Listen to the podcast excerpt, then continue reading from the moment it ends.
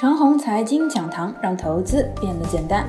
各位亲爱的听众朋友们，下午好，欢迎收听今天的收评。无量中呢，看到一丝希望。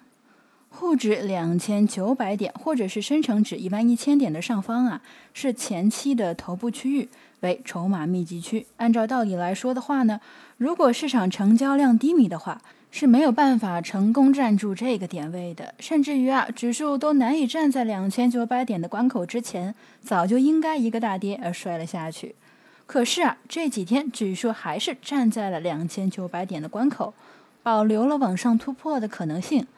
这主要呢，是因为这几日的市场啊，真的很聪明，即在新增资金入市不积极的情况下呢，市场主动调节节奏，来减少成交量不足下的负面影响。从而可以尽量的换取多一些的时间，而后啊看看能不能够等到合适的契机再往上突破。这几天的市场到底聪明在什么地方了呢？先看上周五的走势，沪指来到了两千九百点，着手着往上突破。上午启动了科技加消费加证券三箭齐发。可是啊，当时市场跟风力度不足，没有成交量的配合，三箭齐发，非但没有奏效，反而可能引起市场筹码失控，而后带来不可控的回落。跟风不足的情况下，市场多板块猛冲猛打，结果只能是更加的悲剧了。那么到了这两天呢，市场明显的变换了玩法，即在盘中的一个时间段，单一板块、单一目的，以此来减少对成交量的要求。等到下一个时间段呢，又去执行另外一个任务了。看看昨天盘中的走势，上午只涨消费，其他板块一概不动。到了午后，消费股基本上涨好了，便来集中精力修复科技股。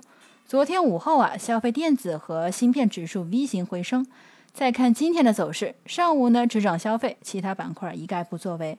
到了午后，整个消费板块基本上涨好了，消费电子指数异常拉升，以此来呵护整个科技股的形态结构，同时呢略微提振了一下金融类的大蓝筹。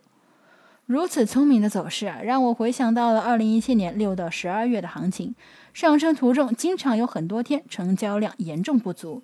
按照经典的量价理论，多日量能不足之下呢，指数必然会大幅下探，而事实却并未走成那样。主要还是因为市场正是采用这种聪明的玩法，才勉强维持住了多头趋势。消费和科技呢，是当今股市永恒的话题，也是将来股市永恒的话题。金融股在行情的地位呢，是偶尔穿插，传统行业的多数都归为零增长行业。零增长行业的投资方式，彼得林奇有很大篇幅的描述。行业是零增长的话，但是这里面有少量公司在弱肉残食。可能吃成一个腰缠万贯的胖子，就比如水泥行业的海螺水泥。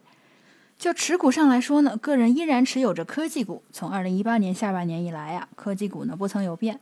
至于眼前消费股很好啊，我只能是看看了。